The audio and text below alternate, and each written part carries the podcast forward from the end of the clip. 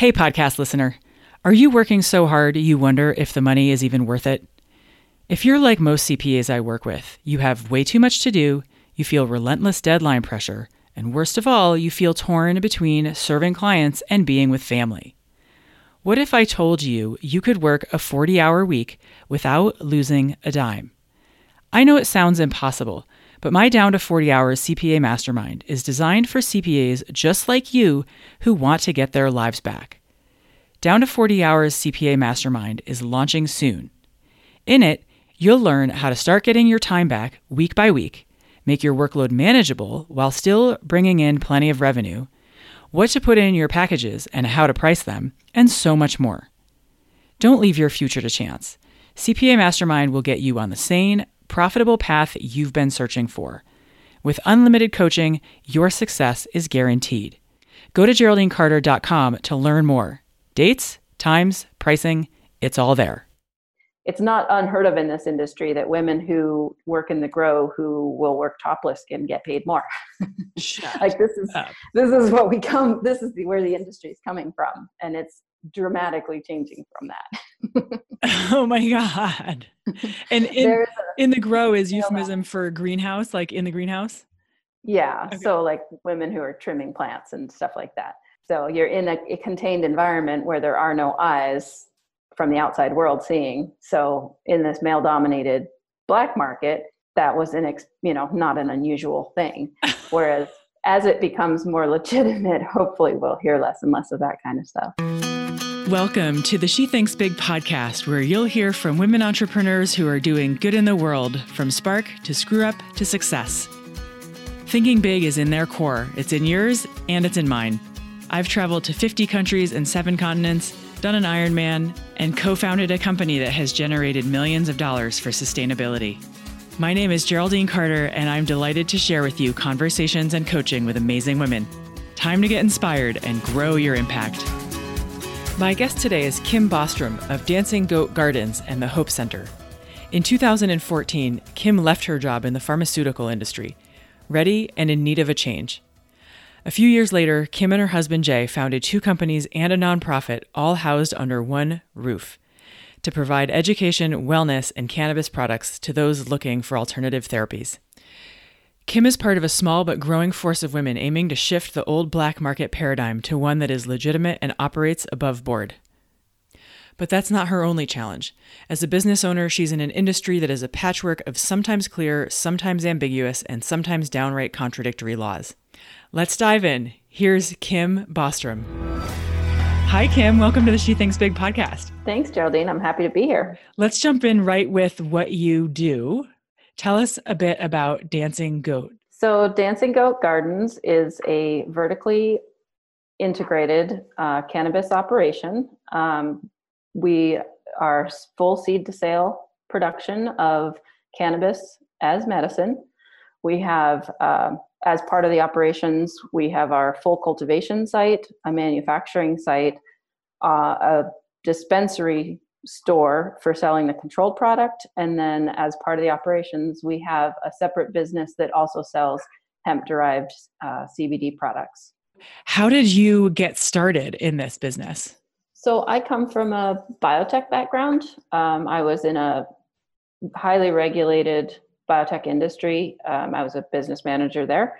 And we, I, I wanted to move away from that career and this opportunity came up uh, here where we are, um, it seemed like a really good fit for me because I've already got the compliance background as well as paired with kind of a pharmaceutical slash biotech background. Um, so it it really fits pretty well with the background that I have, and we had some people that we know who came from the industry who were interested in getting into the business. So me as a uh, business manager thought you guys are crazy. No way i'm going to go do that. Um, but the more i looked into it the more i realized that the business the industry was ripe for um, for real legitimate business opportunity. And it really needs people like me with a business background in it to help kind of mm, transition it into the legitimate industry that it is today and away from some of its less glamorous or more black market roots. gotcha, gotcha. So when you say an opportunity came up, like how does it how does an opportunity to get started in a growing industry just come up? That's the interesting thing about this industry is that because of prohibition for so many years, it wasn't an industry that existed. So there's this huge hole that needs to be filled. So there's a, it's almost it's a little bit of a they call it the green rush, you know, there's a there's a green rush going on of people rushing in to fill this void that exists because there's a huge demand for this product legitimately as medicine and recreationally in honesty. And the jobs and the the business opportunity is there. It just needs the skill to fill it. Mm. and there's a lot of a lot of that happening all around the country right now. Where i am in montana uh, the industry is just changing enough that I, I see it as a very good time to enter into the market. So how did the opportunity come up? Um, like i said we met people we met the right people to set the course for us and realized that my skills and my business partner's skills were very well suited to the business opportunity that was there. How hard was it for you to wrap your head around like am I really going to start a grow like a growing business? Was that a hard transition for you mentally coming from corporate and coming from pharmaceuticals or were you like, yeah, totally. Like this makes perfect sense. Like did you have any sort of identity crisis? Uh, maybe maybe a little bit, um, but I was in a uh, an entrepreneurial environment prior to coming to this. The biotech company that I worked for, um, I was there for its initial period of growth, and and so it was it was very entrepreneurial. I hadn't started that business. I didn't have kind of the skin in the game that I have in starting my own business, like we did here. Yeah it wasn't it, it was a it was a good transition for me. I felt good. It's it's a huge risk. And like i said the skin in the game you have to be ready to to know that when the money runs out in the bank account you got to put some more in there. I'm telling you to do that. It's coming whether or not there's any money in the bank. So what have been some of the bigger surprises that you have experienced on this journey the biggest surprise probably for me is the lack of business knowledge and background. There's hundreds of businesses just right here in my own state that are already doing this. And kind of the lack of business background that, as an industry whole, is there. I just wonder how are so many people running these businesses who don't don't have that experience behind them because it keeps me on my toes all day every day and I have 25 years of experience running businesses. So it makes you wonder like even if it's hard for you, then how is it possible that these folks who have relatively little experience and or training in the business world, how are they staying open? Somewhat. Yeah, I think I think the the opportunity that presents is that if you have experience in compliance, um, laboratory background, cultivation background, certainly, although that's a very um, you know that that's a very specific talent that is totally separate. There's a lot of people who kind of have that skill, but it's a very specific branch of that skill. Um, but if you have compliance or business background, this industry needs you. Yeah. And it's as an industry nationally, it's looking for those people who are willing to take that leap from a corporate known into this new, brand new industry that's out there. So that the, the industry is being built around you as you go. Oh interesting. Because it's so young and because compliance and because regulations are being formed. Exactly. And how is it being a woman in this industry? Because for a long time it sounds like it's been dominated almost exclusively by men. Yeah it you know it when it's been in the black market you don't hear of a lot of uh, you just don't hear of a lot of women run i mean look at an extreme example would be cartels. you don't really hear of a lot yeah. of female run cartels. Um, and so it has been very, uh, you know, I, I hate the word thug like, but there has been that element of it. It's moving away from that, definitely. And women are actually playing a, a major role in the forming of this industry and bring a really important um, talent pool to the growing industry.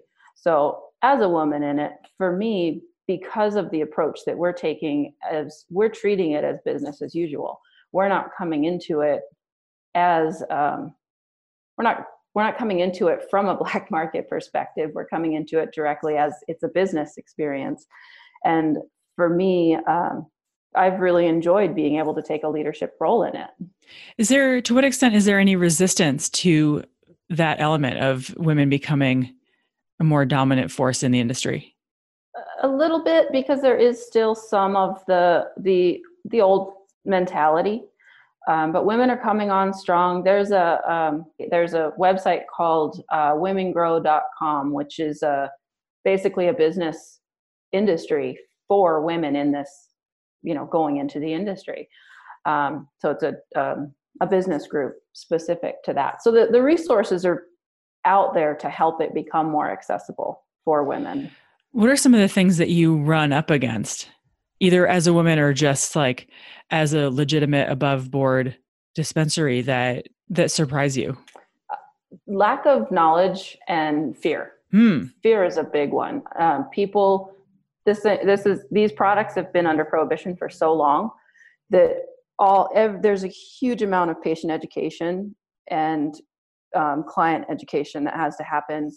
People come in and you know even our hemp derived cbd products which under the recent farm bill hemp derived cbd is now federally 100% legal. That doesn't mean it's legal in every single state and it doesn't mean that people understand that instantly and so there's a ton of education. Let's do that again. Because I'm not sure I understand it, right? Because it gets into like federal law and state law. And so hemp derived CBD oil is legal at the federal level? Correct. Under the Farm Bill.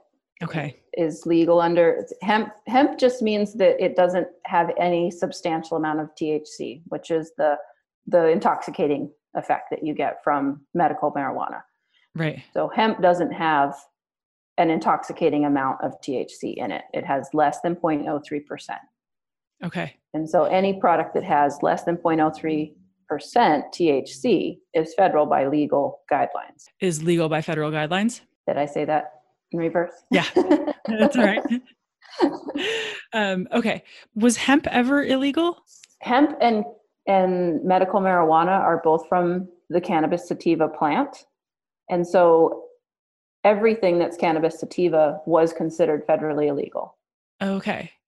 So when did like stuff like hemp seeds and, you know, linen hemp pants, when did those things become legal?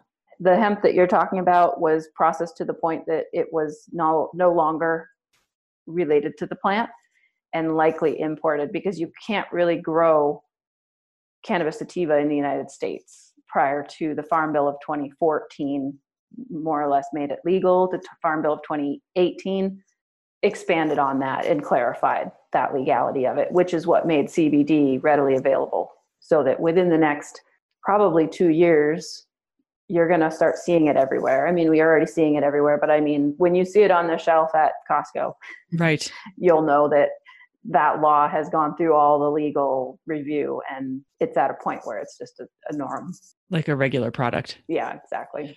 And are there any states where it is still illegal, where CBD oil is still illegal? Yes, there's actually a number of states, um, and some states very recently, Texas in particular, had made a point of that in that they arrested a woman who had it on her, um, and she had perfectly legal CBD oil that met all of the federal standards for legality and texas made kind of made a point out of her. So there are a number of states that still don't allow cbd i remember this because we drove to idaho for christmas mm-hmm. with some cbd oil and i think you guys warned us. Yep idaho doesn't have much tolerance okay well hopefully there are no cops in idaho listening although i'm not there anymore so it's fine. Okay so it's still it sounds like a patchwork quilt of legality in terms of what the states have have made legal.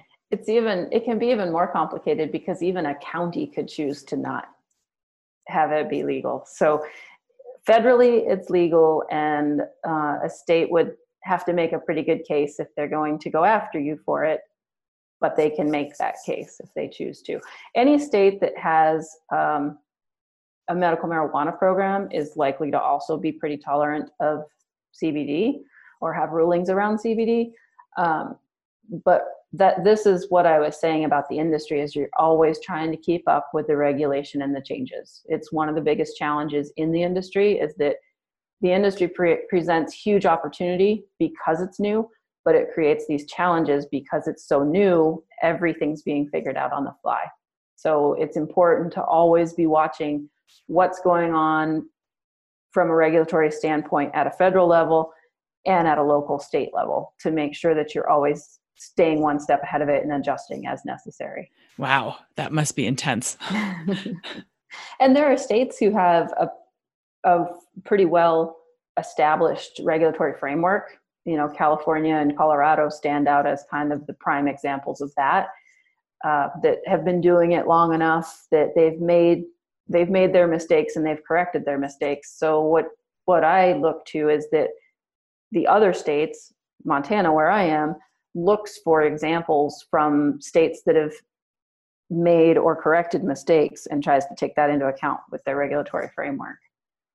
And we, we try to work very closely with the regulatory bodies, which in Montana is the Department of Health and Human Services, to understand why, if they make a ruling, why are they making that, and how can we kind of help improve on that as we learn from within the industry because they're trying to figure it out as much as we are.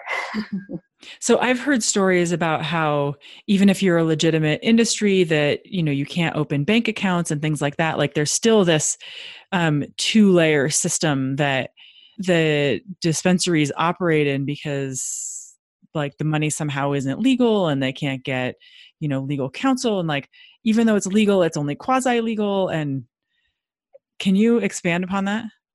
Yes, and that is another um, interesting challenge that I have had to pay payroll taxes using money orders, and it's awkward because money orders are only five hundred dollars each. So you have to buy multiple money orders to make a payment okay, um, that you would normally not even think anything about.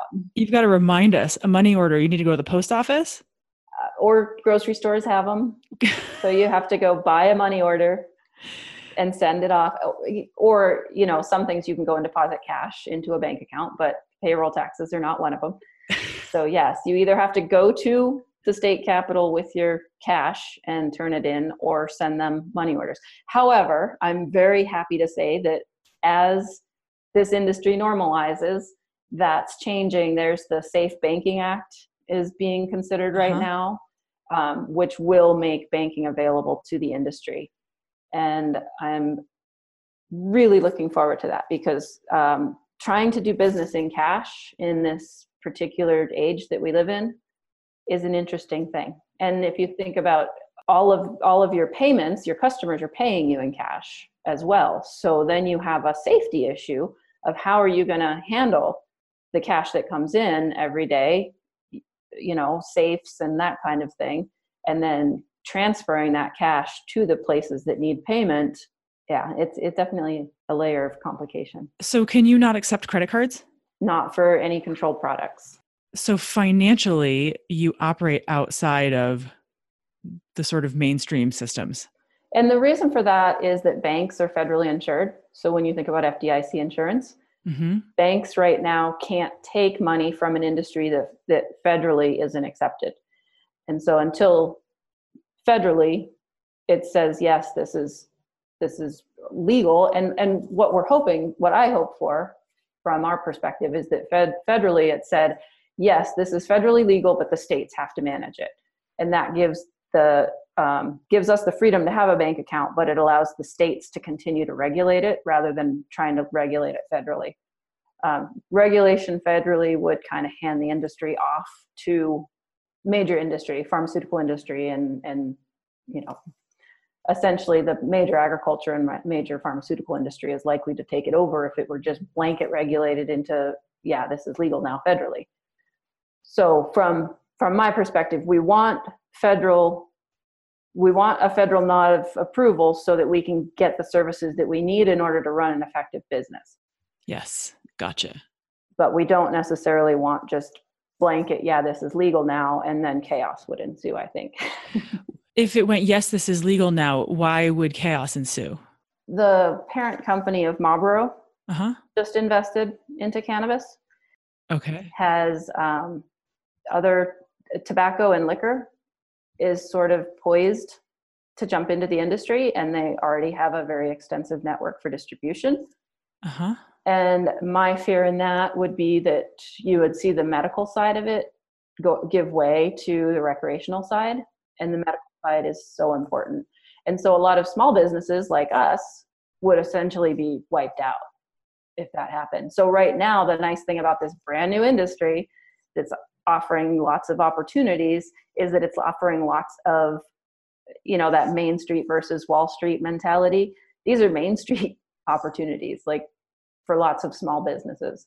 Yeah. Because if federally it was made legal i think we would see a lot of corporate corporate takeover of it which would be to the detriment of the patients who need it in my opinion. Right. Because you serve a lot of medical patients right. who have legitimate medical needs. Right there's also and i want to come back to that. There's a little bit there's two pieces that are hanging out in my mind and one of them is federal regulation but there's also the federal regulation of the farm bill that you mentioned from 2017 that legalized hemp. Okay so legalized hemp but not marijuana. Correct. The hemp is legal and that's why you can sell cbd oil. Right. So can you this is i totally in the weeds here but can you take credit cards for cbd oil? Yes Okay. but you can't take credit cards for marijuana because it's still illegal. Correct. I don't know why I needed to know that, but no, I mean, it, it is a specific, so that's why our operations are somewhat complex. We have to have separate operations for our CBD products and for our controlled products. And we actually run two completely separate point of sales and have two completely separate businesses um, in order to be able to accept a credit card for our over the counter retail products. Oh, oh my God. yeah. That's not even including the Hope Center, then, which is a third business. A third business. Yeah. So in the dispensary, there are two businesses. One for when you say over the counter retail, that includes things like CBD oil. Yeah, CBD oil, CBD balms and salves and suppositories. I mean, you name it. We have a lot of CBD products. Okay. and they all have specific purposes um, and different conditions that they help with. Okay. Which the FDA also won't let us say because they are not a drug and they're not a supplement. They're they're what? There's something un. There's something they're un, else. They're right. unnamed. We, we can't make any health claims about them. The FDA yeah. can't regulate them because even though the FDA holds a patent on cannabis as a medical um, product, it, the U.S. government holds a patent that says that cannabis is medically appropriate for treating certain conditions. And the FDA has approved a drug called Epidiolex, which is for seizures. And so the US government, in two circumstances at least, is saying, yes, this is a medical product. But Schedule 1 drug means it has no medicinal value. So they're completely at odds with each other, which is why this industry is going to be re-regulated at the very least if not deregulated very soon because you can't there's too much contradiction built into it right now. So rather than figure out appropriate regulations they're just going to deregulate? Well unless big pharma lobbying or tobacco and liquor lobbying says reclassify it in a way that we can maintain control of it. oh, interesting. We're we're at an interesting tipping point in the industry right now where you know the question of re-regulation versus deregulation has so much to unpack around it that is going to have such an impact on how the industry moves forward and what happens with the thousands and thousands of small businesses that have formed to address this demand. People want when it was black market people wanted cannabis when it's legal now in the states people want it. There's a huge demand for it and there's a big industry that has come forward to to, to meet that demand. And right now the federal government is kind of standing on the sidelines saying their official stance at this point is we're not going to pursue anything criminal around this industry. The states can regulate it as they see fit, but we're not going to announce that it's legal either. So it, there's it's in this limbo stage. I mean, it sounds like the concern is that big pharma comes in, big ag comes in, and they've got the lobbying dollars to, you know, write the laws in a way that favors them. Exactly. Uh, to the detriment of all the small businesses that would otherwise be thriving in a new industry. So, to what extent are all the small businesses all around ready to rally in order to stay afloat? Do you think that's possible? I mean, I hate to be like big pharma and big ag is the boogeyman, but holy crap, like let's not underestimate the power they have. There are industry associations. Um, in in our state, we have the branch, the Montana branch, the MTCIA, which is the Montana Cannabis, Cannabis Industry Association, and the National Cannabis Industry Association is out there. So what that organization is doing is essentially lobbying for the industry to create these legal frameworks so that we can all operate. And so we have them at least working for us to kind of set that regulation and hopefully stem that tide of, you know, like you said, the big boogeyman corporate takeover. gotcha. Okay. I'm curious to know, we were kind of talking about the banking portion of your business is really challenging. Are there other parts of your business, other pieces of the puzzle that also don't run above board or operate outside the mainstream? Uh, an interesting part uh, is is it going back to like acquiring patients and and bringing on customers essentially. Cannabis is interesting because it kind of spans um, like a consumer packaged goods retail area and caregiving you know so there's kind of this crossover between the two but in this particular industry bringing in patients or, or um, gaining clients has some challenges too because like i was talking about the education piece and the fear piece you know ev- everybody who's coming into this if if they were users prior to legalization they have this fear that they're going to get on some black list and not you know the, the going to go to jail somehow for something that has been illegal for so long for them or if they haven't been using it and they're curious about it there's this fear that well is it really legal? And isn't it just actually a recreational drug that it's gonna it's bad for me? Or you know so there's this huge education piece for both sides of your customer. And then on top of that because it's a controlled substance there's certain hoops that people have to jump through in order to become a, a cannabis user. And um, it varies. Each state has their own regulatory framework for that but here in Montana, um, a patient has to have a doctor recommendation in order to get a card so that they can actually use the product. And um, we're a medical state only, so some states are recreational, some states are medical only. Um, we we're medical only, and it you know it costs a patient a significant amount of money actually to become a customer of ours or a patient of ours. Um, so that's another area where um, you know it's not you can't just pop up a store and people walk by and stop in and buy stuff. They can come in and buy the cbd that's part of our business strategy is to make it more comfortable for people to be around the controlled products that they're unsure about. They come in they know that cbd oh my grandma's using cbd or you know my daughter told me i should use cbd or um, so they come in and cbd is a, a stepping off point to learning about the other side of things. So it does allow people to come in and feel comfortable around products that they're not sure they're comfortable around yet. gotcha. Okay. so that's one area of kind of patient education slash um, acquisition of patients. We can't advertise. We're not allowed to advertise. So how do you get people into your store if they're scared of you and you can't tell them you exist? You tell me. How do you? uh, and that's where our business structure is relatively complex in order to address these specific challenges. Um, we created a whole framework of education around our products where besides starting a dispensary and a retail store we also started an education center. And our education center is focused on behavioral health and how cannabis can complement other wellness practices. So, um, you know, everything from self care, diet, um, yoga and exercise programs, the other supplements and healthcare routines that you're going through. And then, in addition to those, cannabis is another option, another tool in your tool chest to wellness. And there's such a strong sentiment right now against pharmaceuticals. There's just so little trust in pharmaceuticals right now that people are really looking for other options for their health. Mm-hmm.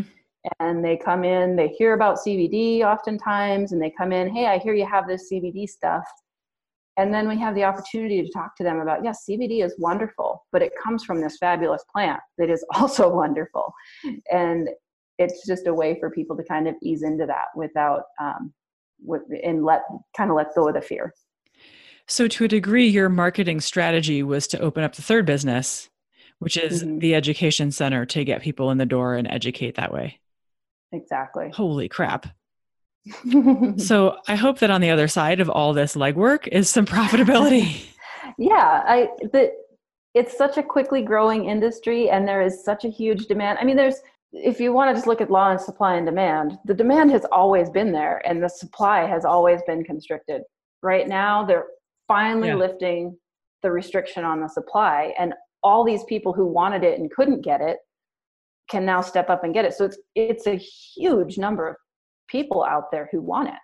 And so it's just yeah. an industry that's exploding because it's been artificially restricted for so long. So yeah, I'm confident, I'm very confident that the work that we've put into the structure is going to pay off both in terms of profitability for us, but also in terms of just helping our, our patient base. Yeah, because ultimately you want to be helping the people who are looking for you and what you have, the product that you offer. And we also have to make a living. I mean, we. And there's nothing wrong with being profitable while we help people. I just had this conversation with a, a bookkeeper an hour ago. It's actually the two are so closely tied. As a black market industry, nobody's going to argue that again if you want to use an extreme example no one the cartels no one's going to argue the cartels aren't making a pretty good living. The difference is is how much are you know how much is it helping people when it's not regulated? So the regulation goes hand in hand with the the taking care of people because if it's not regulated then you end up with things like pesticides and you know contaminants and other things that you need that regulation and that's where the, the government stepping in and having these legal frameworks is so important for us to be able to give a good service to someone not just get rich you can get rich selling drugs pharmaceutical companies do it all the time in addition to whatever black market might be out there. But beyond that, if you actually want to be mission based and help people too, you need that regulatory framework. it's pretty scattered. I mean, I, I hope you can. No, I mean, I think together. the scatteredness is like speaks to just how much you have to wrap your brain around in order to in order to operationalize it, and that you want to do it all in a legitimate way and above board, and like you know, you want to make a profit, and you know that your product helps people and you want to be legitimate and like get it out of the black market and there's just so many strings to tug on and like not only is it challenging unto itself but then you have these extra layers of regulations that are categorically at odds with each other yes so what do you do with that you learn to uh what's the saying um walk skip and jump rope all at the same time i guess you're running a business while trying to figure out the regulatory framework around it. And wow. so, if you could create anything that you wanted with Dancing Goat Gardens, what would that be? What I want from Dancing Goat Gardens is an outlet for legitimate access to a very important um, pharmaceutical or health substance as well as recreational. I really do believe that there's a role for cannabis recreationally as well um, that feels safe to people and that is above all you know doing no harm so um, you know a, a profitable business that makes a living for me and my employees and offers a safe outlet for this this substance that's in high demand that doesn't sound inspirational but i'm, kind of a practical person well i'm just sort of marveling at that you know, that seems like a relatively simple ask. And given the industry that you're in, that is a huge ask. Most of us business owners get those things automatically by the nature of starting a business. by nature of starting a business. I mean, they don't maybe get profitability automatically, but they have like a legitimate business. They have a product that they can sell without having to jump through hoops. They have, you know, like the system is the system is set up for them already and they can just go right to operation. You don't nec- that's not a given for you in your industry, which is wild to me. It's like it's hard enough to start a business and you're starting a business in an industry that is uh, re- where regulations are like all cattywampus and there's always that um, that fear that something's gonna somebody who's not able to follow the regulations or who's going to get busted is going to give everybody in the industry a black eye because then everybody goes oh see it's just it's just you know black market drugs right you know and there's always that danger of image that we're trying so hard to normalize it it's really out there that it's not 100% normalized yet yeah yeah, and that there are people who are operating shadily, if you will. Whether by des- you know by design or because it's just easy to not follow the rules that changed last week. right, right, totally. Is there anything else that you want to add? Um, I I want to say thank you to Montana DPHHS because they are uh, they're really trying to build a system to create exactly what I just said I want. And there's definite challenges to it and i'm i'm pretty happy with how the department is um, looking at what works and doesn't work and trying to implement stuff. Regulatory bodies get you know they they get a bad rap because they're trying to create rules. Mm-hmm. And i just think um, i really appreciate what they're trying what's trying to happen here awesome thank you montana department of health and human services you probably don't get thanked very often this has been such a treat. Thank you so much, Kim, for coming on the She Thinks Big podcast. Thanks for talking to me today. I really appreciate it and enjoy sharing what we do. Wow. I am blown away on so many levels. It's hard enough to start a business, never mind one that has all kinds of hoops to jump through, won't let you use traditional banking, and won't let you market your products. I so admire Kim's courage to lead in an industry that carries around all kinds of baggage, stereotypes, and pigeonholes, and the effort required to shift the paradigm that has operated in the shadows for so long. I'm also grateful to Kim and her husband Jay, not as a user myself, but on behalf of those who do legitimately need medical cannabis. I was at the Hope Center last week, and in my short visit, no fewer than three people with cancer passed through to pick up for chemo related side effects. I want to say that it's high time, but that's a terrible pun, that we give this plant the recognition it deserves for its medicinal properties and get it off the black market. If you want to know more, go to dancinggoatgardens.com and thehopecenter.us. I'll put links to both of those in the show notes. Now, Kim is a self professed numbers gal. She handles the QuickBooks for three companies. And still, we're going to sit down next week to look at all three sets of profit and losses and balance sheets to see if there's any opportunity and profit hiding in plain sight that she can take advantage of. If you might find it helpful to have an expert look through your books to help you see what you might be missing, know that I would love to work with you. Go to shethinksbigcoaching.com and click on the Work With Me tab to find out more. Ladies, what inspired you about Kim and the work that she and Jay are doing? Know that I would love to hear from you. Come share in the She Thinks Big Facebook group. Go to Facebook and search She Thinks Big. That's it from me, ladies. Have a great week. I will see you next time.